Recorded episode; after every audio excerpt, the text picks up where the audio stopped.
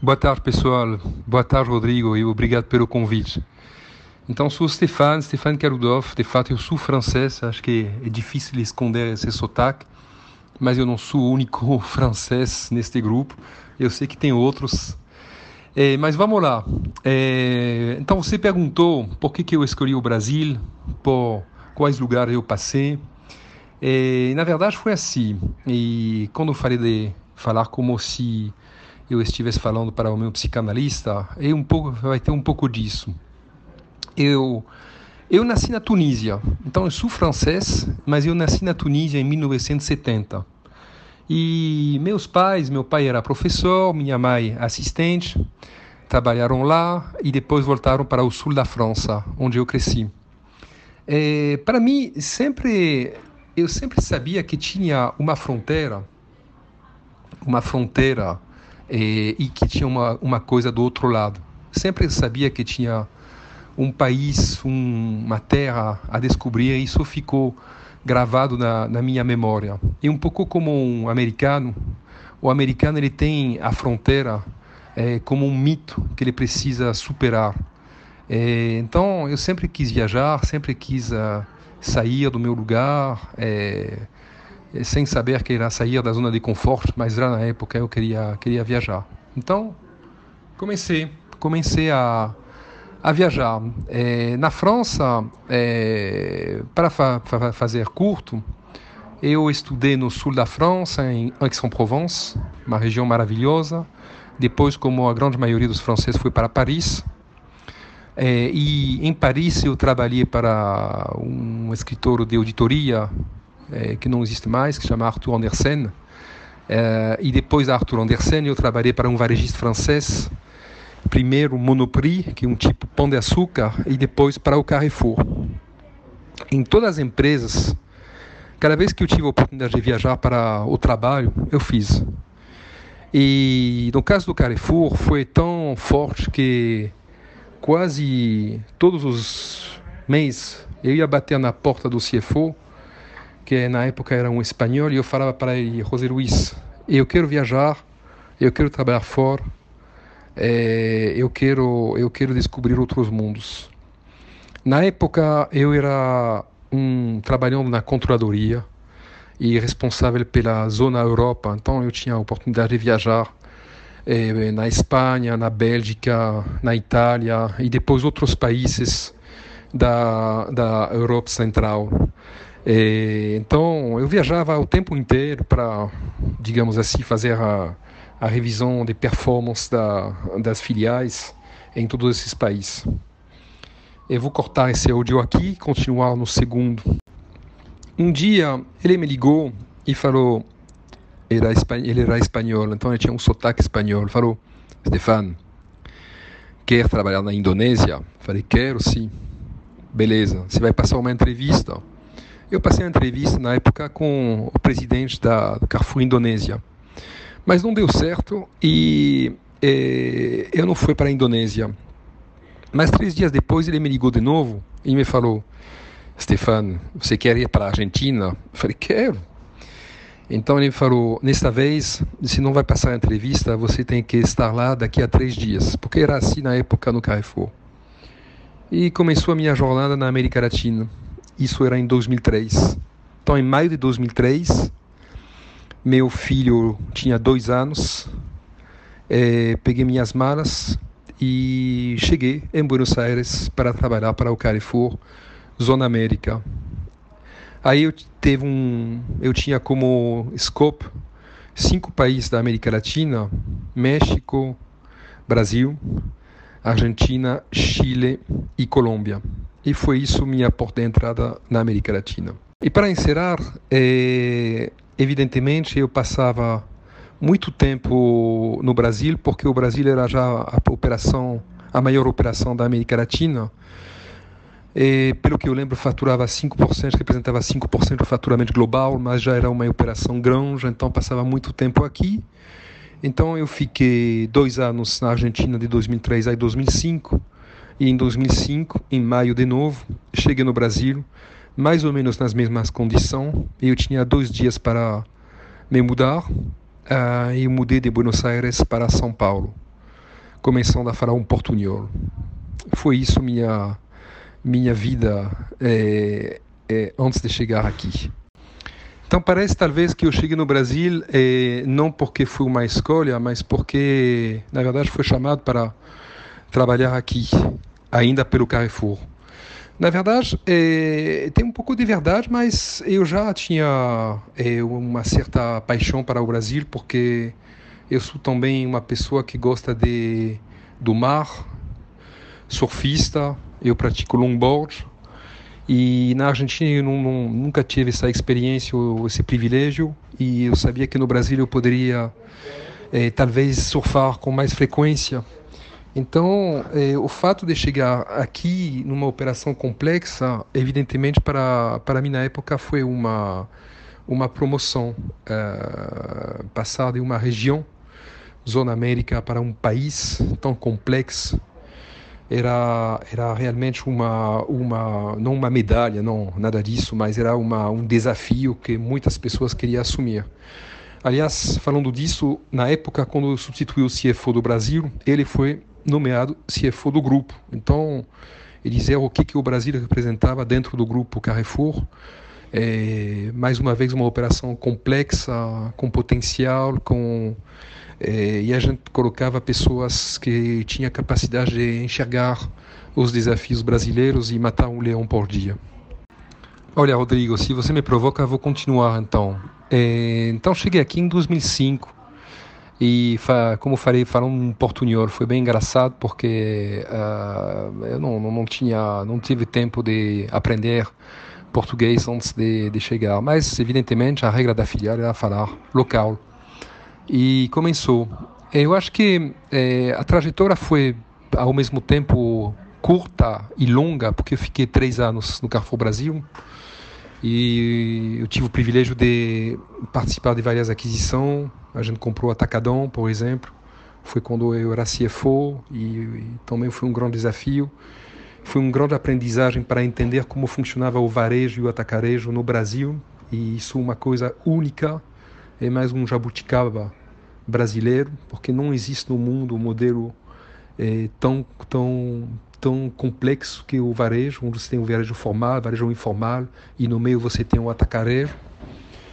Também eu tive o privilégio de trabalhar no Banco Carrefour, eu era responsável do Banco Carrefour, e a gente tinha 8 milhões de cartão, então foi também lá que eu coloquei o dedo no, no, no crédito ao consumidor, que para um gringo era uma coisa incrível é, tentar uh, aceitar o fato que os juros mensais representavam 20 a 25% da fatura e as pessoas mesmo de média ou baixa renda estavam pagando para mim sempre foi uma loucura então é, foi um baita aprendizagem baita aprendizagem é, dentro de uma multinacional é, que tinha também seus desafios, seus problemas na época. E na minha vida pessoal eu sempre falo que foi também é, muito vários mini choques, choques de cultura, porque embora somos latinos, eu sempre vi o Brasil olhar os Estados Unidos mais do que a Europa. Então, às vezes mais próximo o brasileiro é mais próximo de um americano do que um europeu, por incrível que pareça. É, mas faz parte, é, não, não tem nada negativo. Mas dentro dos mini choques, eu lembro de um, dois, três, assim. O primeiro, o primeiro vou contar no próximo áudio. O primeiro choque, gente, vai parecer esquisito para, vocês. É, mas eu falo, eu sempre falo que eu falo como um francês, mas eu já sou brasileirado. O primeiro é o CPF. O CPF é uma coisa incrível. O Brasil, é, como sofreu a hiperinflação, colocou uma série de medidas únicas também no mundo. CPF ou TED, é, sistema bancário extremamente sólido desde muitos anos. E a primeira coisa que me, que me chamava a atenção, que até me, me, me incomodava, era entrar numa loja e a primeira coisa que a pessoa queria fazer é pegar meu CPF para fazer um cadastro. Você tem que imaginar um gringo entrar numa loja de sapato ou uma loja de eletrodoméstico ou qualquer loja, padaria. Aí o cara falava, qual é seu CPF? Eu, para mim, mesmo se eu passei pela Argentina onde não tinha essa prática, é, um europeu, você nunca pede o CPF, o número fiscal, o número de contribuinte, nada disso, é super invasivo, é super. Então eu lembro que no início eu não queria dar o CPF, nem mim, nem minha esposa, e um dia a gente ficou é, sem poder comprar uma lava, lava, la, lava-roupa, porque a gente não queria dar o, CPF e o cara não podia entregar. Então começou assim. A outra coisa que, eu, que foi um choque, é engraçado porque essa conversa ela está muito longe do que eu faço hoje, mas ela, ela é interessante. E no Brasil a gente fala é, com as mãos, então a gente uh, leva o dedo para falar está tudo bem, é, a gente simula uma gota que cai da, da, da cabeça quando a gente trabalha muito. Enfim, são uma série de coisas que quando você pensa as três ou quatro principais eh, coisas que vocês fazem com as mãos quer dizer uma coisa aqui, mas não quer dizer nada fora. Então, eu lembro que eu gostava de fazer isso na França quando voltava todos os anos para verão. Aliás, este ano pela primeira vez eu não vou voltar, pela primeira vez em mais de 15 anos. É, e as pessoas me olhavam e falavam: o que, que esse cara está tá querendo fazendo com essas as mãos? Ele está tentando falar com as mãos? Está tentando. Está louco ou o quê? Então, é a segunda coisa engraçada é, que foi um, um mini choque. E a outra coisa também foi provavelmente sobre a parte humana. É, vindo de, de uma empresa francesa é, extremamente organizada, até militar, no Carrefour, eh, os executivos, embora eles vão visitar a concorrência, era proibido comprar na concorrência. Era a gente trabalhava como se a gente trabalhava numa igreja. Era o, o, o, o concorrente era o inimigo, tá? É, eu eu eu comecei a trabalhar de forma muito rígida, muito rígida. Então uma reunião tinha que começar às 8 da manhã, estava aqui às 8 da manhã e a primeira vez também foi muito, muito incomodado de ver vários, vários colaboradores da minha equipe chegar atrasado. E não só a chegar atrasado, mas a primeira coisa que ele estava começando a contar era sobre futebol. O jogo da, da, da véspera, da, do, do, do, do, dia anterior. E eu, eu falava, caramba, mas Estamos aqui, gente, para falar de negócio. O que, vocês estão fazendo? Chegando às 8, às 8h15, alegando que o trânsito foi infernal, falando de futebol até 9, é, é, 15 para as 9 e começando a trabalhar às 9. Então, no início, foi um choque também. E eu tive que colocar muito, muita água no meu vinho para tirar a acidez do gringo francês que vinha de fora. É, ou seja, o, o Brasil foi uma grande uh, escola de aprendizagem eh, de várias coisas nessa parte, de motivação, como motivar as pessoas, como se aproximar da, da equipe, porque eu sempre faço essa dicotomia entre mundo francês que não quer saber o que, que o cara faz. Na época, eu falo de uma coisa que aconteceu mais 15 anos atrás. Hoje eu acho que mudou é, mudou, realmente mudou lá. Mas tanto faz o que você faz na vida, tanto faz quantos filhos você tem, tanto faz se você é casado ou não, não é a nossa nosso nosso nosso negócio naquele momento.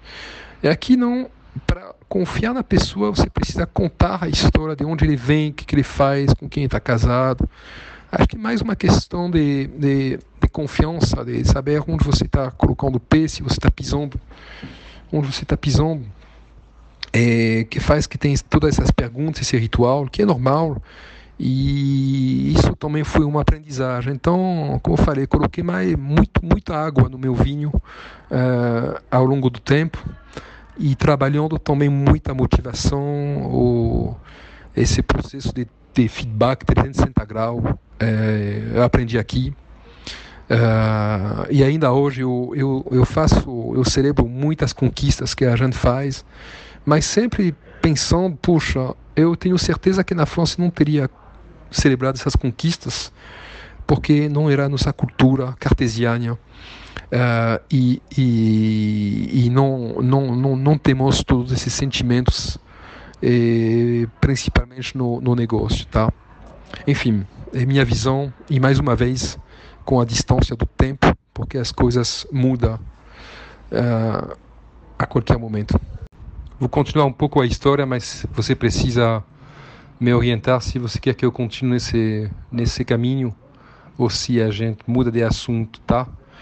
É, então, Carrefour até 2008. Aí depois eu saí do Carrefour, uh, fiquei um pouco tempo no mercado e entrei na Sodexo, uh, Vale Refeição, para assumir uma posição de CFO Latam de novo, com um scope de 10 países. Então, além dos cinco países que eu já conhecia, uh, tinha também, bom, Estados Unidos, então não era só Latam, é Venezuela, é Peru, Uruguai uh, e acho que é isso. Na verdade são nove países, não dez. É, então foi foi uma uma trajetória é, relativamente rápida porque fiquei um ano e meio. Eu saí da Sodexo e eu entrei na Confidence Travelex, é, operação de câmbio que tinha várias lojas na época, 120 lojas casas de câmbio e um banco de câmbio na, na centro. É, foi foi bem bem interessante também porque eu voltei no mundo bancário com uma mistura de varejo. Uh, porque casas de câmbio na casa de câmbio a gente vende na verdade moedas. E não é muito diferente de um varejo alimentar você tem que ter o produto na loja você tem que ter um bom atendimento, você tem que cuidar dos funcionários, dos colaboradores, você tem metas, você tem uma série de coisas. Se você tem uma operação de atacado, também que abastece as lojas com papel moeda, com é, papel moeda essencialmente, tá? Então foi foi uma outra trajetória bem bem legal, bem interessante até 2018. Maravilha. Então, no final de 2017, início de 2018, eu saí da da Confidence, eu tinha recebido uma proposta para assumir a, a, presidência do Clube de Vinho Sociedade da Mesa. Sociedade da Mesa é o, realmente o primeiro clube de vinho que nasceu em 2003 no Brasil. É, apareceu lá quando na época não tinha tantos players no mercado vendendo vinho e foi uh, foi uma eu diria uma volta um pouco na minha terra sem mudar de país. Porque no fundo no fundo isso também não expliquei no início mas sou formado em ciências políticas uh, e eu sempre gostei de história de, de, de geografia de eh, cultura. E por ser francês vindo do sul da França também com vinho nas veias eu, eu, eu sabia que o mercado estava complicado, porque o mercado é extremamente competitivo, é, mas como eu já conhecia o varejo, é, para mim era uma forma também de assumir uma, uma empresa que tinha alguns desafios e voltar um pouco nas minhas raízes, ou seja, a cultura, descobrir um produto interessante ou redescobrir um produto interessante,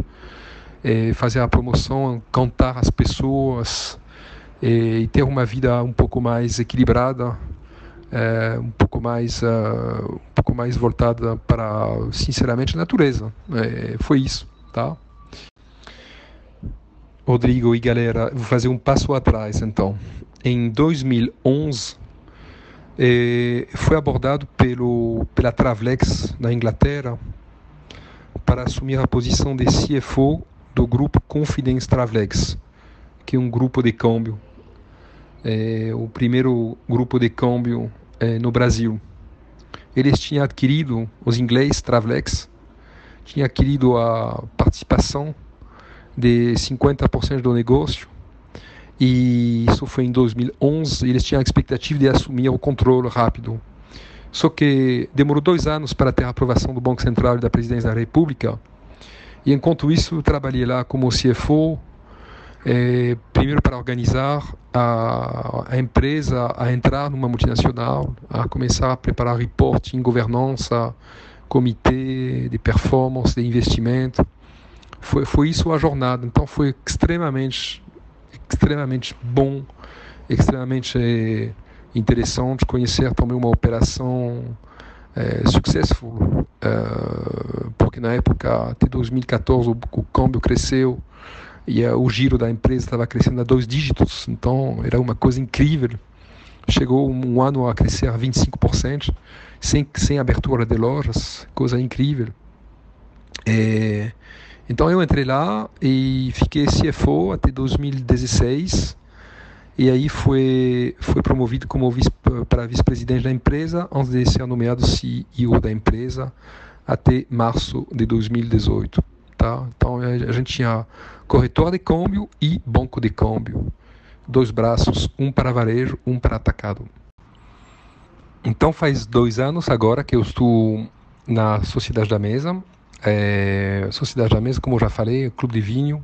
É, no início um clube de assinatura a gente tem uma base de mais de 48 mil associados.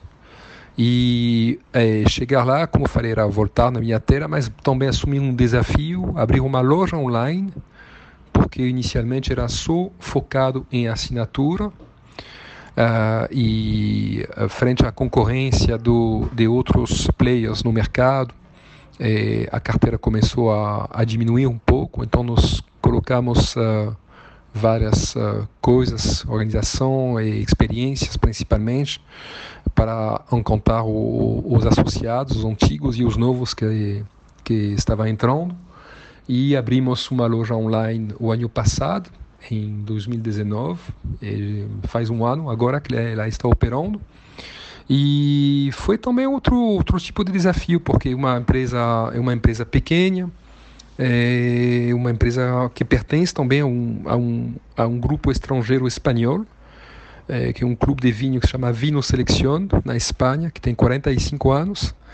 E a, além do, do, desafio, muito divertido, gente, é muito, muito divertido, porque que mais, que, que mais uh, uh, agradável do que escolher vinho, viajar, visitar vinhedo, visitar visitar a vinícola, conversar com o produtor e trazer no país quando for possível, hein? tirando a questão da pandemia. Uh, mas a gente se planeja também com muita antecedência. Então é um trabalho muito agradável, muito agradável, que é, é muito trabalho porque tem que degustar muitos vinhos e equilibrar a sua vida para não ficar também uh, com uma barriga cheia tem que manter esse equilíbrio de vida, mas é muito é muito divertido e e como falei, você participa também de um trabalho extremamente cultural. É, além disso, a gente tem na, na Sociedade da Mesa uma revista. Então, essa revista é realmente uma plataforma, uma revista impressa que a gente manda aos nossos associados é, todos os meses. Então, todo mês a gente escreve conteúdo, a gente vai buscar, a gente faz entrevista, a gente se vira para é, colocar é, coisas novas sobre o, o mercado de vinho é, e as fichas técnicas, evidentemente, dos vinhos. E depois a gente faz a organiza as degustação também e algumas palestras. Então é extremamente rico e rico em todos os sentidos. Primeiro porque é, o vinho, muitas pessoas acham que é complexo, mas hoje tudo é complexo. É sempre isso que eu falo. Não, não é só o vinho. Você, você rapidamente, se você não fica ligado a, a, a sua matéria, ao seu setor, se você não fica estudando permanentemente, você fica largado. Né? É, já faz tempo que a gente é, deve estudar mesmo depois da universidade. Então, o, é, o vinho é um produto que realmente é, te desafia é, no dia a dia, porque você pode se formar. Eu sou formado, sou sommelier, é, com um diploma da W7, que é o instituto inglês que, que dá certificação. Uh, mas esse conhecimento acadêmico preciso renová-lo, atualizá-lo sistematicamente, lendo, lendo. E o que eu faço hoje? Eu faço muita muita busca, muita leitura. Esse final de semana eu li muita matéria sobre a Grécia, onde foi o ano passado. Que ano passado foi lá, fiquei eh, quatro dias eh, visitando também vinícola, tomando vinho. Aí voltei, eu tinha as minhas anotações, comecei a ler, depois eu deixei do lado. Puxa, semana passada eu descobri que eu tinha mais uma garrafa, peguei essa garrafa, voltei a estudar, me deu vontade de escrever. É, enfim, é, é, é, sensacional, é sensacional. São coisas que são é, poucas pessoas têm esse privilégio de trabalhar quando elas trabalham bem é, nesse mercado. É, porque uma coisa que tem enriquece, e você enriquece a sua pessoa, enriquece os outros, é porque você faz descobrir um, um rótulo, uma bebida que, por definição, uma bebida do prazer, né? é, uma, é uma bebida. É, tem, tem, tem muitas bebidas no mundo. É, é vou fazer um outro áudio sobre isso já, fazer uma pausa, porque o meu dedo está vermelho apertando no iPhone. Tá, continuando então, gente, sobre a questão da bebida. É, tem, tem, é, isso também é um tema social que é muito pouco tratado na, na, na, na, vida. Tem bebidas socializantes e bebidas que não são socializantes. Então, bebidas socializantes, a, a, a mais socializante que a gente conhece é o café. Tomar o café sozinho é uma coisa, mas geralmente você compartilha um café com alguém. Quer um café? É, quer um café. O vinho é a mesma coisa. O vinho é uma coisa que você pode tomar sozinho, mas geralmente você compartilha com pessoas. Então provoca um link com as pessoas. Então é uma bebida que junta as pessoas. Isso é a primeira coisa. A segunda coisa é não uma bebida de tristeza, é uma bebida que você toma para celebrar coisas, celebrar um jantar, celebrar um aniversário, celebrar uma degustação, celebrar um momento agradável. Então, isso é uma grande característica da, de, de, dessa bebida multimileniária. É, depois, como falei, a, o, que, o que eu acho. Cortou. O que eu estava dizendo, que o que eu acho incrível é que eu, às vezes eu me sinto como um jogador de xadrez. Um jogador de xadrez conhece, conhece uma posição, uma outra posição, uma terceira posição, começa a, a conhecer várias posições, mas cada vez que ele vai jogar, é, que ele vai fazer um, uma, um, uma, um, um jogo, ele vai aprender mais uma coisa e vai perceber que ele não conhece tudo. Vinho é um pouco a mesma coisa. Você tem uma rede de conhecimento. Então, quando eu comecei a aprender, na verdade, foi na, na roça, porque eu tomei vinho é, quando eu era estudante. É, e, e, começou assim a paixão lá em Aix-en-Provence. É, um amigo também quis me trazer para estudar direito da, da vinha, que era um, uma matéria é, extremamente fundamentada lá na França, porque tem direitos para plantar, direitos para é, tirar a, a, a, vinha, tem extremamente é, regulamentado eu tenho uma grande regra atrás do, do, do setor, tá? É, então eu comecei a aprender lá e quando passei meu meu concurso, evidentemente eu aprendi uvas, região, é, geografia, etc. e tal. Terminando isso, você fala, você pensa que você tem uma bagagem, mas ela é muito superficial, porque aí você vai começar a descobrir os vinhos, as uvas, separam os terroirs e é gigante, é gigante. É, então, cada, cada vez é uma descoberta. É, recentemente eu tomei um vinho da Romênia.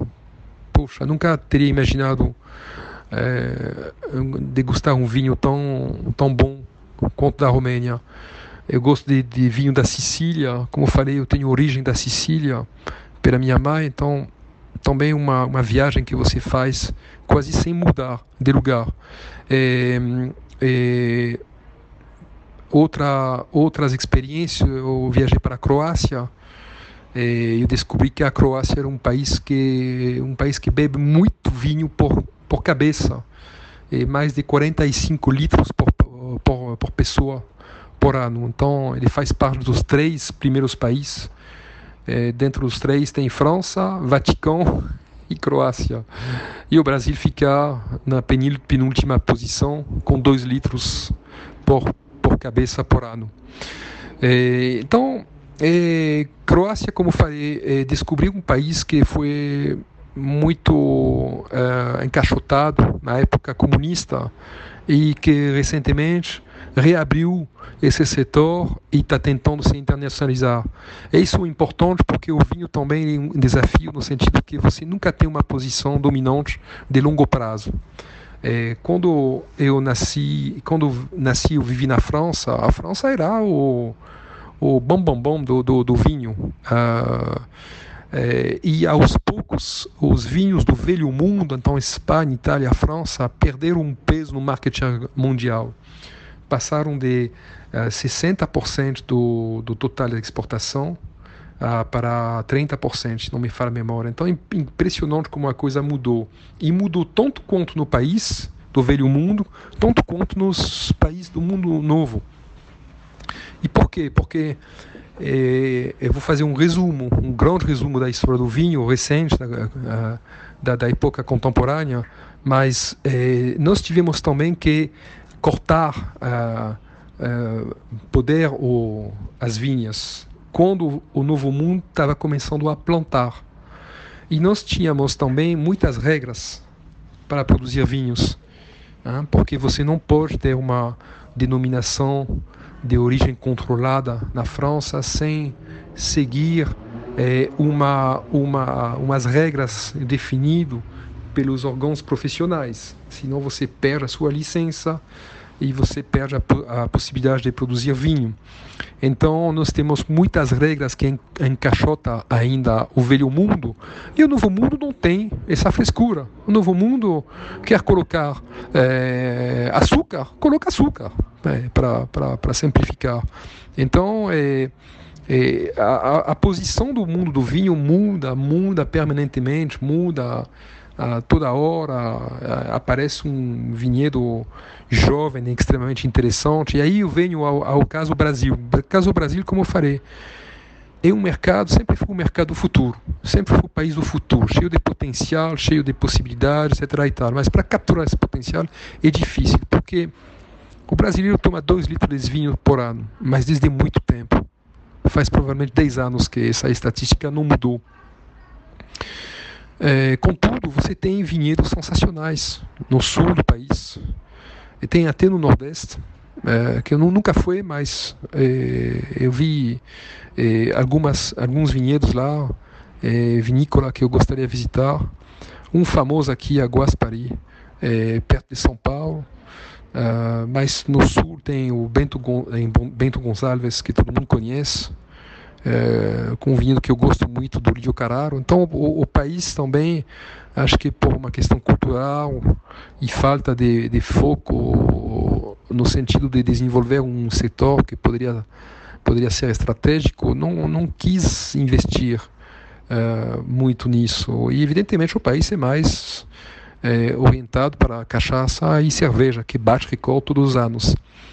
É, então é, é, interessante porque também na minha jornada, acho que vou até concluir aqui, é interessante ter a, a visão de um gringo que acha que o, o, país de onde ele vem é o rei da planeta em termos de vinho e aos poucos o rei desce, desce, desce para ser substituído por outros príncipes que vão superá-los e vão desafiá-los. E até chegar num país tropical, onde aparentemente a cultura do vinho não é tão grande, uh, mas você descubra algumas pérolas que podem competir facilmente com eh, vinhedos exterior do, do, do, do de fora. Uh, e por último, eu não, não posso deixar de falar dos espumantes, porque o país é fantástico em termos de produção de espumantes, consegue exportar, já ganhou prêmios internacionais, ou seja, é realmente um mundo de desafio, de cultura, de encontro de pessoas, é sensacional. É, eu convido todos a conhecer mais, porque uma vez que você coloca o dedo, se torna uma paixão e você não para de, de beber e de aprender Eu acho que é isso, Rodrigo e pessoal. Eu acho que foi. Tentei ser curto, mas pode, ter, pode ser que tiver outras perguntas e eu fico aqui conectado, mas eu vou respeitar o horário e encerrar a 1703. Abraços, mas eu posso falar mais. Ok, Rodrigo, obrigado por me relembrar também esse capítulo da minha vida Bom, é, desde o ano passado eu sou investidor da BR Angels e não só da BR Angels, também da Gavia Angels e eu participo de outros fundos. Na verdade, isso vem também do, do meu, meu background, porque eu não vou dizer da minha curiosidade, porque seria pretensioso, mas é, como atuei muito como CFO, gostando de analisar o, os business model, os negócios, entender como que isso funciona, etc. E tal, eu sempre tive a vontade de conhecer mais é, a, as outras empresas. Hein? É uma outra forma também de viajar. No início eu falei que eu sabia que existia uma fronteira, que a gente tinha que superar a fronteira terrestre para ver outros horizontes. Isso também é uma forma de superar a fronteira profissional. É, então, eu ficando curioso, tendo também agenda para isso, eu decidi me investir muito na, na BR Angels. É, a BR Angels foi fundada por um grupo de, de amigos, hein? o anfitrião é Orlando Sintra, e eu sei que no seu grupo, Rodrigo, aqui tem duas pessoas que fazem parte, o Paulo e o Lucas. Uh, mas eu decidi me juntar, é, assumir é, uma, como eu poderia dizer, uma posição não só como membro é, investidor, mas também como membro do comitê de investimento.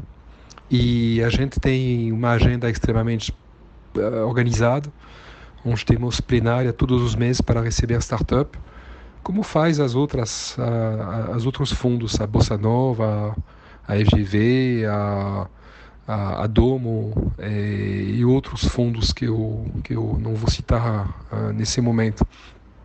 Para mim, muito bom para conhecer empresas, para entender os novos negócios que estão aparecendo também, porque a gente tem que ficar ligado e uma forma de ficar ligado.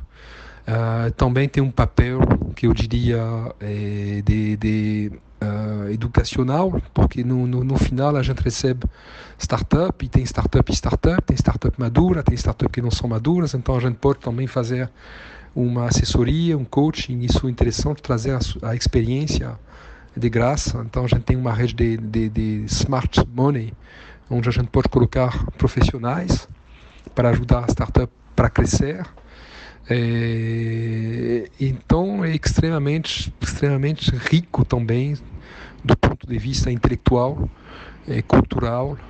É, é, muito gratificante poder compartilhar o seu conhecimento e saber que você agrega uma peça do puzzle uh, para construir uh, construir a casa ou sei lá o que for. Então é isso. É, estou estou muito envolvido nesse, nesse, nesse fundo BR Angels. Agora vou deixar um capítulo sobre a loja online. Bom, loja online é, é sempre cheio de desafios. Todo mundo quer lançar a loja online, ainda mais hoje, nesse cenário de pandemia, onde o, o cenário realmente desafiou todos os empreendedores a se transformar de maneira rápida e no digital.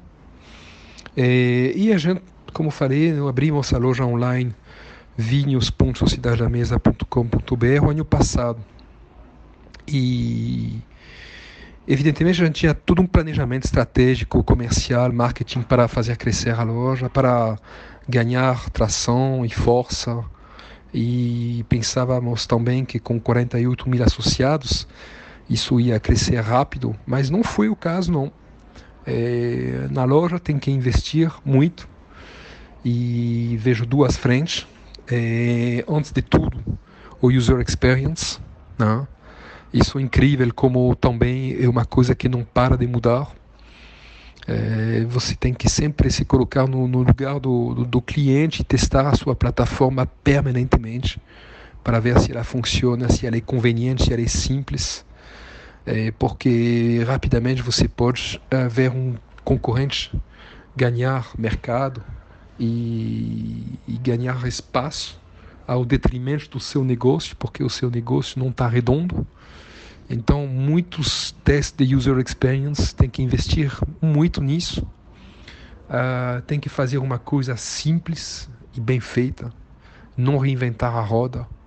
Não pensar que você vai criar num site de vinho, por exemplo, um vivino, uma base de avaliação dos vinhos no, do mundo inteiro, porque isso é um trabalho de romano e já existe plataforma ou aplicativo que proporciona esse tipo de conhecimento, então tem que realmente ficar pé no chão. E outra parte é o marketing, o marketing digital, hein, que é uma é uma coisa imprescindível. Uh, os negócios online têm que investir e rapidamente eles estão afogados ou não sabem como investir e a gente pode se perder nos investimentos. Então tem muita matéria hoje disponível na, nas redes, no YouTube, é, sobre como investir no marketing digital e ter retorno. Isso é fundamental para a sobrevivência do seu negócio, porque não é através é, é, Google Ad ou Instagram ou Facebook patrocinando promoção que você vai ganhar mercado. E isso para mim é uma realidade para qualquer negócio, que seja vinho ou é, roupas ou eletrodoméstico, é, mais do que nunca num, num, num, cenário digital, as pessoas precisam confiar e precisam de relação humana. Então, investimos muito nisso, tentando se aproximar dos clientes sem ser invasivo, é, para proporcionar conteúdo um guia de vinho que nós produzimos, por exemplo, teve muito sucesso e são pessoas que não compraram vinho. E nossa, forma também de manter o link com as pessoas que querem entrar nesse mundo. Então, loja online é, é, se alguém quiser algumas dicas ou evitar o, as armadilhas do início, eu, eu tenho N exemplos. Eu, será um prazer responder.